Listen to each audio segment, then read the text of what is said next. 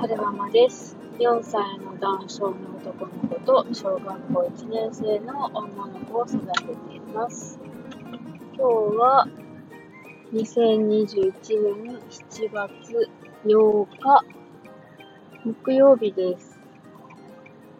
えー、職場に着くまでの間少しお話できたらいいなと思います。車が途切れない。お、曲がるんかーい。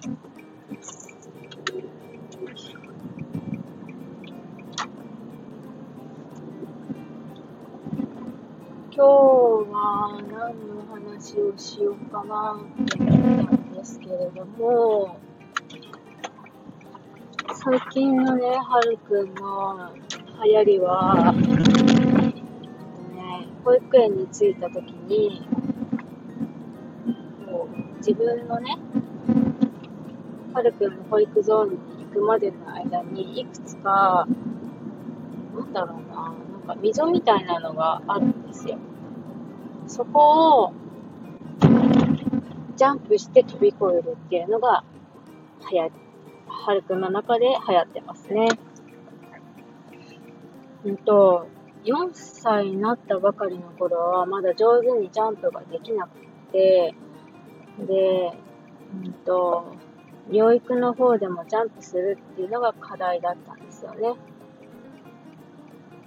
で、なんだろうな、ジャンプできるだけの筋力量も備わってきてるから、あとは、なんだろうな、本人次第ですみたいな感じのことを言われ、言われ方をしていたので、じゃあどうやったらジャンプできるかなって考えた時に試してたのが、よくなんか、あの、お姉ちゃんを学童さんまで迎えに行くときとかに、あの、いいジャンプとか言って、こうしゃがんだ状態からジャンプするっていうのを、あの、遊びでやってました。最初は上手にジャンプできなくて、屈伸はするんだけど、片足ずつバタバタってするみたいな、そういう感じのスタイルだったんですけれども、えー、何度か一緒にやってみせることで上手にジャジャンプができるようになってきて、最初は手をつなぎながらじゃないとジャンプできなかったのが、いつぐらいからだろうな。まあ、自然にジャンプ、自分でジャンプができるようになったんですよ。2ヶ月ぐらい前くらいからかな。だから、今は7月だから、ゴールデンウィーク明けぐらいからジャンプができるようになってきて、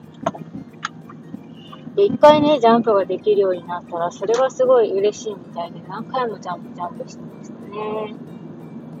で、ジャンプができるようになったら、次の課題は何かっていうと、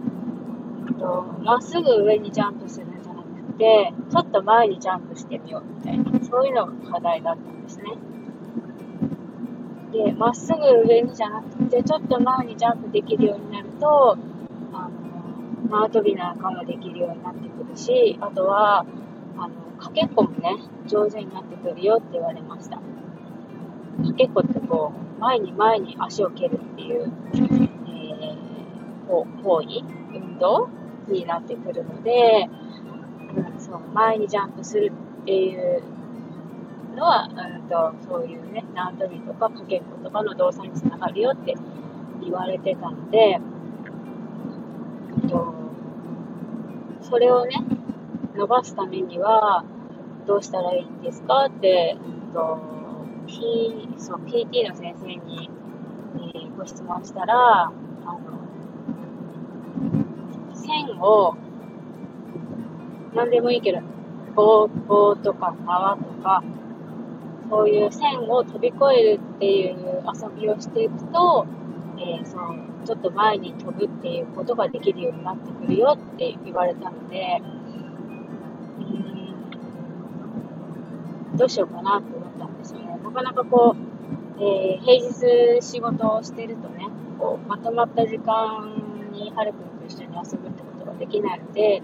えー、日々のね、生活の中でそういった遊びをちょこちょこ取り入れない、取り入れられないかなって思ってた時に、あの、保育園から帰る駐車場に向かう時に、ちょうど階段があるので、えー、一個ずつこう、降りてって、一番最後はじゃあジャンプで降りるよっていう遊びを取り入れるように、えー、しましたね。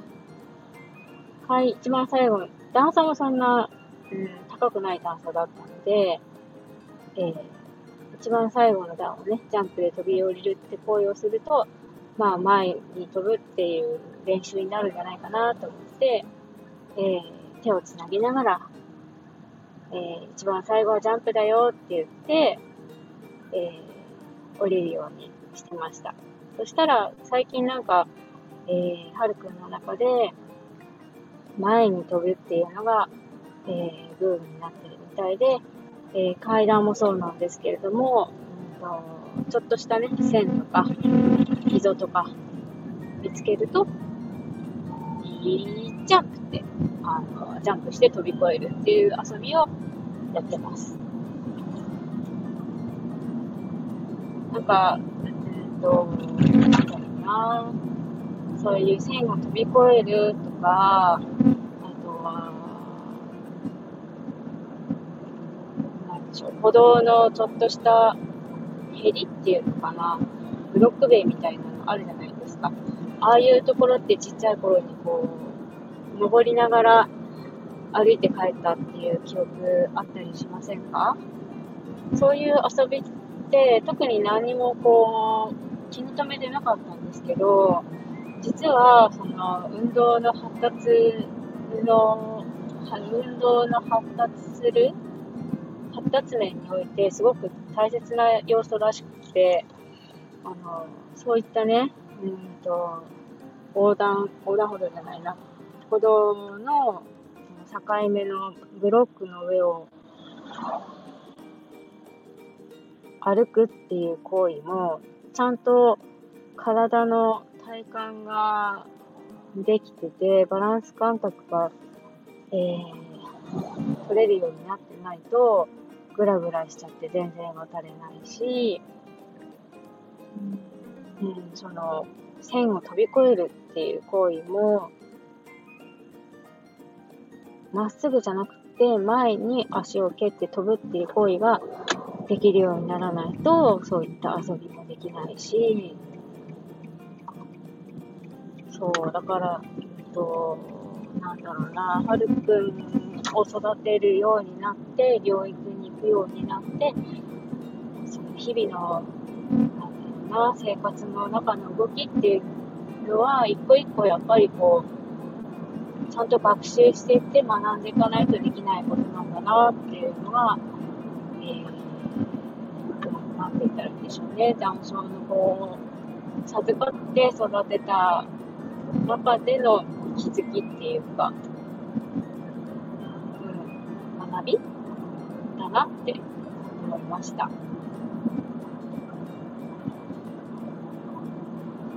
えーと、今日のところは、じゃあ、ここまで。最後までお聴きくださいまして、ありがとうございました。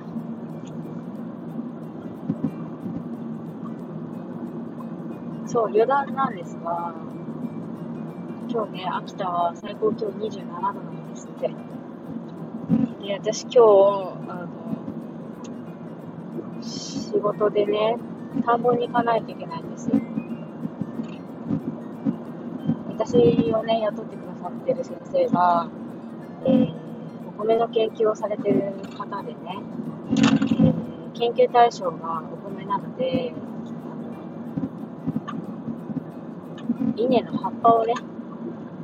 サンプリングしてきて PCR に入れないといけないので、今日はね、田んぼに行って200サンプルぐらい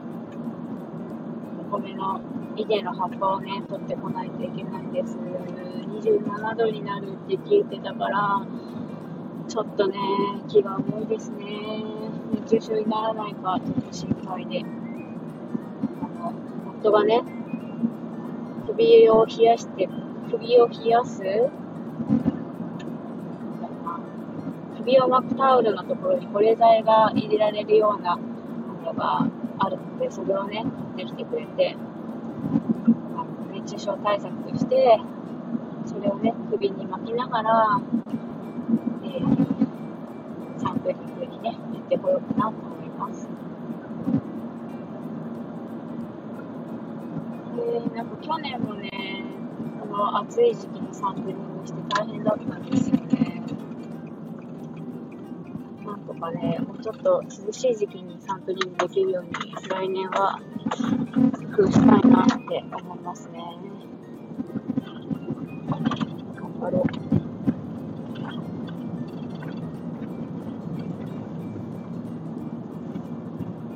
それでは、また。